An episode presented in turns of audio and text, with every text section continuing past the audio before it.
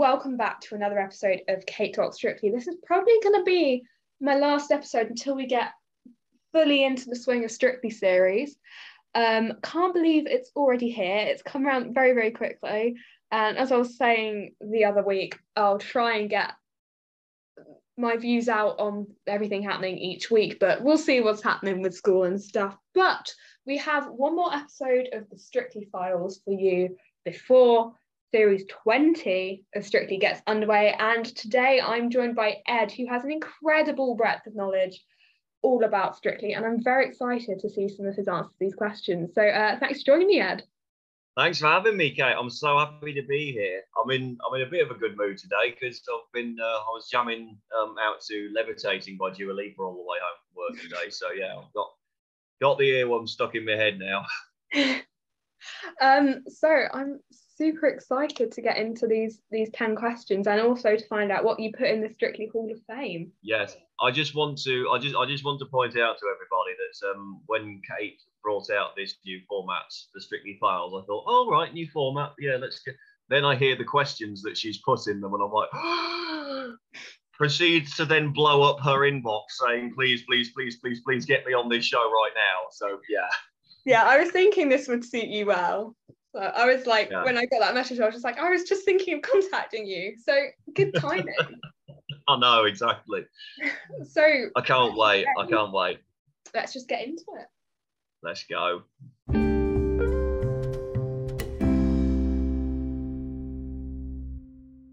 Okay. So are you ready for the 10 questions? Give them to me. So the first question as always, is why did you first start watching Strictly? Well, uh, the, well, I first started watching Strictly when my parents introduced me to it. Basically, um, they'd been watching X Factor for a really, really long time, and um, honestly, I wasn't digging it anymore. I really wasn't. Um, and they sort of lightly introduced me to it about 2009. Um, I don't remember much of it, but I've got to say, looking back on it, that was a really boring series with a lot of celebrities that sort of, you know, you could very easily cut out of the competition each week. So no, no offense to them, but yeah. but um, yeah, as time went on, it really it, it grew on me. It really did, and now it's encouraged me to dance myself. So yeah, it's been it's it's been a real light in my life for sure since I started watching it. So, what was your first memory of it then? Do you remember the 2009 series, or do you think it comes later? I think I, I, I do remember some of it. Yeah, I think my very first memory, because this dance was just bonkers, was um, Ricky Groves, EastEnders actor Ricky Groves, um, Cha Cha Cha that he did with Erin Boag. To um, girls that they keep saying it's the Pointer Sisters rendition of Jump. It's not. It was Girls Aloud's rendition. Um, but yeah, they used Girls Aloud's rendition of Jump for their cha cha cha. And um, he'd had a, a pretty bad week with his waltz previously. Craig, I believe, looking back on it, he described him as a terrified spare part because there was no relationship between him and Erin. He was just focusing too much on getting through the routine. Whereas he came out with the cha cha cha and he just went absolutely crazy. You know, he just, his technique was kind of on point, I suppose. But after a while, it was just like, okay, let's just forget about that and have a good time, you know? but he was just, I just remember laughing so hard at his expression because he was like, he kept like, he looked like a flaming carp that was out of water, gasping for air the way his mouth was moving. That is a struggle though. I never know what to do with my face when I'm dancing. Well, I don't know. I'm not thinking about it. I just I have my concentrating face and I always get told told off about it ballet. And it's like I don't think it's going anywhere anywhere time soon. Yeah, but yeah, honestly, as time went on, um, I did get I did get into it. Um, I, I absolutely loved Chris Hollins. Like I, I just love that man to death. He's such he is admittedly the worst winner that Strictly has ever seen. But that being said, um, that being said, he really went for it every week. You know, he didn't hold back. He had personality. You want really? No, he didn't. He did.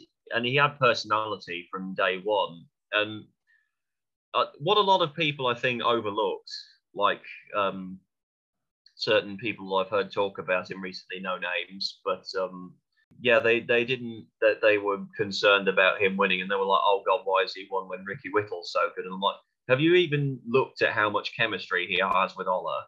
Because so many couples that year had to work on chemistry like really badly, whereas he and Ola were just like from day I, one. I, it was just I don't know too much about that series, but I believe Ricky Whittle's show dance could have been what maybe lo- lost him strictly. it wasn't that good, really. Mhm. It was technically good, but and look at and despite the fact that it got a near perfect score only because Darcey scored it a nine, um, she was a guest judge for the last three weeks of that series, which I hated because it messed up the freaking stats. Don't get me started. And they do. I'm like, there's been four judges this whole series, and you're gonna throw a new one in there for the last three weeks. Are you are you trying to kill me? I think people who know me well know my beef with changing the, Yes. the number of judges. Yes, I I have the exact same thing, but um, yeah, um, his show dance unfortunately was a bit too lift central. Hmm. I think that is Like, a I- I- show dancers sometimes. And to be perfectly honest, they were really really good lifts, but it was like, you know, they did a few bits of cha cha cha in between the lifts, and that was pretty much it. It wasn't really. Whereas Chris had a real mix of um, steps, and he had some jives, and cha cha cha, as well as some amazing lifts as well. So I think that was really the clincher that won him the series, on top of the fact that he had done that unforgettable Charleston. Hmm. And So- also, actually, actually, just to bring it up, that was the first year that they went back to Blackpool since series two. Well, nice segue. Um, to the next question is, what is your favourite themed week? Now, I was thinking about this answer when you sent me the list of questions. I was like, does Blackpool count as a theme week? I want it to. I mean, I mean, it's, it's a special week, definitely. It is. I don't know whether it's a theme, but it's a special week. Well, they've had themes there before. That's the thing. The first time that um, the, the sorry, not the first time. Um, the well, actually, it was the first time that, that they went to the new studio and they started adding themes into the show after 2009. The first theme they had there was Las Vegas. So you know they've had theme weeks there, but yeah, I'd, I'd say out of all of them, my favourite week has to be Blackpool. And to be perfectly honest, I wasn't a massive fan when they decided to go to Wembley a couple of years in the running because it felt that sort of venue should be safe for the tour, not for the mm-hmm. live show. I think this was when I was like just that was series 10, right? Nine. Nine, okay. Yeah, okay. Yeah, so that was when I was like just sort of becoming aware of it. Yeah, yeah. But I tell you, I tell you what, it, it wasn't a bad venue to have for a couple of years. But I've got to say, the first year they had it there, the dancing was really flat. Like nobody scored tens there the first time they went, and I was like, okay, that was a bit of a an awkward night. It feels so so big. You know, You it just- this is the thing. You'd expect a venue like that to bring the best out of people, and it didn't. You know, not like you- we've seen Blackpool do in the past. So it was a Mhm. bit, yeah, it was like, well, why did they go there then? So you're talking yeah, about like the, the, the theme weeks coming in and out and stuff. Um, because there also used to be that there was that sort of 2013, 14 time where they were messing about with them and stuff. Um, is there a theme Well, week I'd I'd like to sort of come back or introduce? I'd, say sort of actually 2012 to 2015 was when the segue started because that was when they first introduced Dance Fusion, if you remember. Oh yeah, and then didn't they do? Is there like a movie week? It was like a Hollywood week or something, which I Oh don't. God, see the it's been shifted so many times I don't even know anymore. But yeah, to to answer that, I think if there was one week that I would want to bring back, it would be Dance Fusion Mm, because I, I think had that could be fun. We had so many amazing dances come out of that week, and yet we've never seen it again. And it's a massive shame, I think. I think I can't remember. I think I might have been saying this with in Ethan's episode, or maybe not even in the episode. Just when we were talking, I'd love that to be in like the week 10 slot, then they used to do like an a-thon. Yeah, yeah, It's not like the dance is a theme or something, but it's just switching it up a little bit. I think that'd be interesting. yeah, yeah. I do, I do love. I, I did love the dance fusions. I mean, my favourite was definitely Dani Harmer for sure. I, I- much as I love. You go, you go. Sorry, you, you go first. See, Oh I- God, we're at it now. That's so British. No, you, you go first. I only really know Kimberley and Pasha, so I think I was a little too young because I know that was really good. But uh, Dani was my favourite that series, so I'm sure they did a good. They were a good pairing. Well, you know, we're, we're both massive Tracy Beaker fans, right? So obviously we had to love Dani Harmer. Yeah. But yeah, I did I did absolutely love her. She was such a, an amazing little pocket rocket. Absolutely. And her Charleston quick step fusion that she did with Vincent, like it was so fast as well, even for quick step standards. So the fact that she kept in time with the music perfectly was uh, it was amazing. Absolutely. And do, do you remember the song that they used for it? I have no memory of this. I need to. It Watch couldn't. It. couldn't have been a perfect song. It was the same one that Daisy Lowe and Aljaž used for their Charleston Ah, okay. Happy Feet. Yes, yes. So yeah, it was. It was the perfect one. And then um and then also we had um Louis and Flavia's rumba and tango fusion, which unlike some of the others, um it was they went for the same sort of format as Lisa Riley and Robin Windsor. They did it half and half. And Len said after the show that he didn't give it a 10 because he preferred the um, mixed way of doing it. But with a song like With or Without You, that starts quiet but then goes into like a massive explosive finish, I, I felt like it worked. Yeah, Starting slightly again, I don't remember, but- then go to tango. I feel like yeah, that is a that is a thing. I definitely would prefer to see one that's been, you know, more incorporated. But if yeah, if you're using that song, like you kind of have to go in the music. Yeah, it- which Flavia did absolutely brilliantly. Like Louis, by that point, when Craig had given him the push um, the week before his Charleston and said to him, You're not showing us any personality. You're not performing the dances like we need you to. You're just relying on the technique to get you through it at this point. And Flavia then took him to see an acting coach. He excelled at that point in the competition. And that was when he really sort of, I, I think people really started to realize that he could win it. And he did. Um. So next questions. What's your favorite dance style on Strictly? It shifted. I'll say that it has shifted a lot over the years. Um, but I have to say, at the moment, it's got to be the Paso Oh, I don't think anyone's answered that yet. because literally it was. It's just. I mean, it's kind of if I do it, it's kind of anger management therapy sometimes. You know, because it, it's so fierce. If you're feeling frustrated, it's a good way to just let out. If you're just going ha ha ah up in your kitchen all day long. I mean, I there's been some great passos. I mean, as a Kevin Clifton really fan. I, I I do love watching a bit of passo. Uh, Kevin Clifton.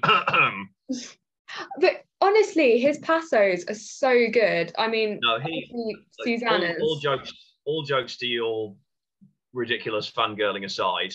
Um, kidding. Um, he is definitely the best paso choreographer the show has ever seen. Obviously, I'm going to agree. But how Craig never gave one of his passos a 10 is beyond me. Why, in his time on Strictly, does Kevin Clifton only ever got three perfect scores? In if, if we're including the main show, I know, right? it's just It's maddening. And I'll be perfectly honest with you. I am shocked, A, that Rumba still hasn't got a perfect score, and B, that the there have only been two perfect passos in the history of Strictly Come Dancing. And those have been done by obviously John Johannes last year and Chelsee Healey and Pasha. Hmm. I th- I so thought that Kelvin and Oti were going to get the Rumba perfect score in the final. I really did as well. Like how they didn't get a perfect score for their rumba is just it's criminal at this point. It is actually criminal. Because that's like kind of the only dance style left because it was different because now couples choice is kind of one thing instead of three things, which I've talked about at Yeah, length on oh. this podcast. Um, see, I am not. I don't have as strong an again um, against couples' choice as some other people in the fandom do now. mm, yeah, I don't I hate just, it.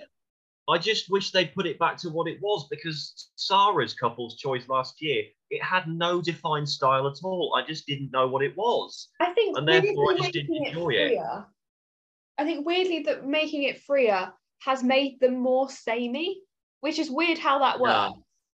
It's just it's it's taken away a lot of the essence of what it was when it started, and it, they need to bring it back to the to the three styles because we had the perfect ones that were properly defined, like Rhys's.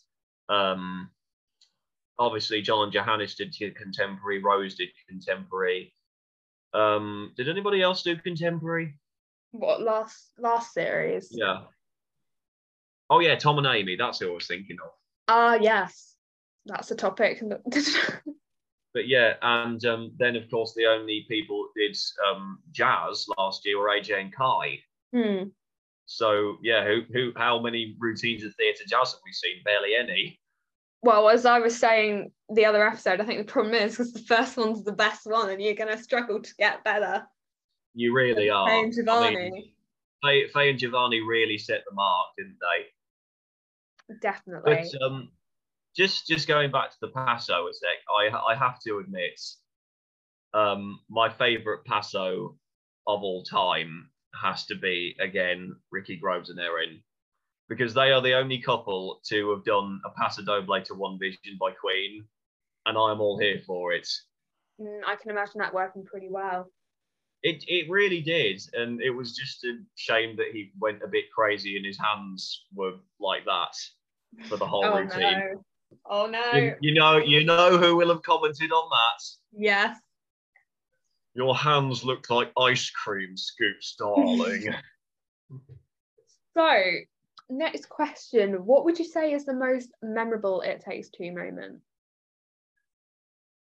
For me, it's um, the the games that they used to play on the VTs throughout the years because they've had various different ones. So they've had um, um, they had in 2013, I think it was ballroom ballots where all the pros voted. They, the pros were given a question and they voted for who they thought fitted the category. Um, 2016, they had like the strictly photo booth as well, which was funny because you'd see in, in the intro, you'd see people wearing all ridiculous like headdresses and scarves and that. but it was rel- it's been relatively the same thing. Um, and it was also they had ballroom bingo in 2017. It Um, Takes Two, they did, didn't they? yes, yeah, that was that was one of my favourite ones because that, that that revealed some things about the pros that I don't think anybody would have guessed. but I'll tell you what, the one question on It Takes Two that I knew already was um, who hates um, people eating apples in the morning, and I was like, Yes. Dianne. I know that because I've seen uh, her VTs with Joe. I'm like, I hate apples in the morning. I was like, wait, what? How can you hate apples at a certain time of day? Like, you are so weird, Dianne. So, I mean, talking about getting to know the pros, who is your favorite pro? I know this is like one of the worst questions to ask. I feel like Strictly fans either have an immediate, um, immediate, Are we talking current or previous? um, whichever you'd like. Okay. I have to say, my favorite pro of all time has to be Pasha Kovalev. I mean, he's incredible contribution to Strictly. He really was. I mean, I remember, and I said this to him when I saw him at Here Come the Boys. The moment that he came out for his debut dance um, to Ain't No Other Man by Christina Aguilera, he had all the other pro girls around him. And the minute he started just moving his body completely in time, it, it looked like a controlled frenzy. That was how good it looked. But I was just like, they have got a diamond in their hands right there. and I was not wrong. He has had the most tens out of any pro on the show. Although I believe Giovanni's overtaken him as of last series. Well, you know, he has retired, but still, you Mm, know, he, Like- he's left he's left a legacy behind him for sure. 100%. So, um, what is your favorite pro dance? Oh, oh god, that's a tough one. That is a real tough one. Yeah, I've got to say, you know, I can't. That, that's one that I really can't pick off the top of my head. Um, oh god, I'm going to really have to think long and hard about this one. So I feel like this is one of those questions of Strictly Lines. You either you just know it, or you're like, oh no, but then there's that one and now. See, I I do. I'm always just like run boy run. yeah, But um, some of it's like really like, oh god, there's so many good ones. yeah. Um, I think if I if I had to make a decision off the top of my head, I think one of my favorite pro dances would probably be 2016 movie week. Um, when it was like Giovanni dressed as the the guy who um, cleans the dance studio but dreams of secretly being a star, and there's like Aljaž playing the snooty um, dance champion who's got the the girl, and Giovanni like dreams of dancing with. That was a good. That was a good year for pro dancers. It really was. And obviously, you know, we had that legendary live West Side Story group number that year as well. That is so good. I watched that so many times, and it needs to be talked about more. Like that's definitely one of my favorites. Janette I mean, it was Tony live. Perfect. It was live as well. That's what I can't get over. I know. And then it's like I think it's Brendan who's like jumping between the two like props. have. I'm like, what? It's crazy. But I have to say, there have been some absolutely fantastic pro dance. And I love it at Blackpool when they get the celebs involved as Mm. well. The, the one of the best ones for that, I have to say, was 2015 when they did their little um, high class dance to Bills by Lunch Money Lewis. Oh, that used to be when I was younger. That used to be like my favorite pro dance. Like literally, because there was no bad celebs on the floor when they got to that point in Blackpool compared to, to previous years. That, was, that very was good. what I love that it. style. Yeah, I, I've got to say there were a few worries um, in previous years. You know, when they've had people like Judy Murray and Ed Balls in featured in the group. I will say I'm not going to speak too much about this, but I will say Ed Bull's better than people give him credit for. He really was. You know, he was. I mean. His highest score may have only been 27, but he wasn't. He was nowhere near as bad as people like um, Ann Widdecombe or John Sergeant. Mm. The stand. I know everyone always- always says the standard gets higher every year, but it really feels like it does. It really does. It really does. And you know, last year, I, I hate this word, but unfortunately, Flo and Laura have um, implanted it in my head now.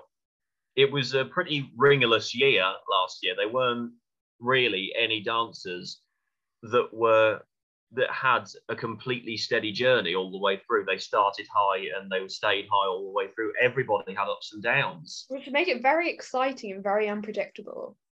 yeah, I mean, obviously, you know, John's weak point was his ballroom. AJ excelled in ballroom and some of the specialist dances, but really struggled with the Latin. Like, I was not expecting that from her at all. It did it did make exciting watching, but stressful result shows. And me having far too many favourites. I know. I really struggled with that. Um, next question: Who would you say is the most underrated partnership that's been on Strictly? Well, I, I, I can't really say who is the most underrated partnership. I mean, who, who can really call that, right? I mean, there's there's probably quite a lot of underrated couples out there. But off the top of my head, I can think of two that I can name for this. One is um, somebody who I found to be absolutely amazing, but who I think is barely ever talked about. is Patrick Robinson and Anya Garnis. I vaguely, I vaguely, he did Chitty Chitty Bang Bang, right? He did, yeah. That was good. But he, you know, he was 50, he had bad knees, and yet he was the best male celebrity in the whole competition. Mm. He was amazing. Like he just, from the minute that he stepped onto that stage, he just oozed style, class, everything. And you know, he he did some amazing dances, like his Cha Cha Cha to Mercy by Duffy, brilliant. His quick step in Halloween, I don't know if you remember that, but Anya was he was like this crazy voodoo master, and Anya was like this woman that wanted to was like sort of being enchanted by him. But was he series 11? yes, he was. Okay, yes, yes, that makes sense. I was thinking of series 12, but no, yeah, that makes sense. But yeah, yeah, he was um, female final. But yeah, he was. Um, he, Anya was dressed in what started off as an orange dress, but at one point she did a spin and the dance unfo- and the dress unfolded, and it was like this lightning blue number underneath. It was absolutely Wow. fantastic. And then his American Smooth to It Had to Be You by Harry Connick Jr. First Mhm. dance where he got a 10 and he topped the leaderboard that week. His Samba in Blackpool to Copacabana before there was Danny Mac, I would have to say there was Patrick Robinson. He was an incredible samba dancer. I'm gonna have to watch some of his routines as now. Yeah. And then, as you say, his Charleston to Chitty Chitty Bang Bang, brilliant. So fast, and yet he kept up with it the whole way through. And it, it's barely ever talked about. I barely hear anybody mention his name these days. Hmm. Who, who's your other one? Um, Tilly and Nikita. Yeah, she did some really good dances. like- I could not believe how long it took some people to warm up to her. I loved her from the moment she started. I still just, I think her Cha Cha Cha was incredible. It really was. I mean, she's gone from being this, let's face it, nervous wreck in week one and barely ever saying anything until the dances, until like she's off the stage. And then she does this absolutely seamless spin in the cha cha walks. Like, she was incredible. I loved it. Loved it. I think I said this a few times on the podcast. For someone who isn't a performer, she performed really well. She did. She really did. I do have to agree with the public, with the general consensus on one thing though. The marking for her passo, like, where was everybody? What was everyone else watching? Was I, I I remember this being what did she get? Six, eight, nine, nine. Yeah, that was that was really odd. For, for me, it Just wasn't like a six. some felt too high, some felt too low. It wasn't a six, and it wasn't a nine. But I Hmm. personally would have given it an eight because it started. It started with less power than it should have done, but it grew as the dance went on. So yeah, I thought I thought it was a very decent dance. But yeah, the the marking for that was very erratic.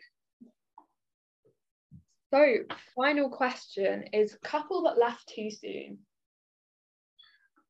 Oh. right, you've opened a can of worms here. So, I, I reckon that I can name one from each series that I've watched, really. So, um, in series nine, there was Zoe Lucker from Footballers' Wives. Like, she left way too early. She left in week seven.